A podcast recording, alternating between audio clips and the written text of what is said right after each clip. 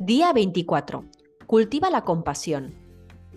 ¿Qué ha tenido de bueno el haber participado de esas comidas eh, con mentalidad de recuperación activa, aunque eso no haya sido exento de rumiación o juicio?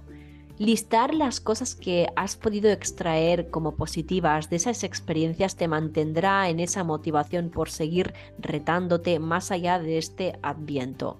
Por ejemplo, algunas de las cosas que puedes haber notado es que has llegado con menos ansiedad a las comidas, que estás más cerca de la recuperación, la comida va perdiendo importancia, el miedo ya es cada vez algo menor.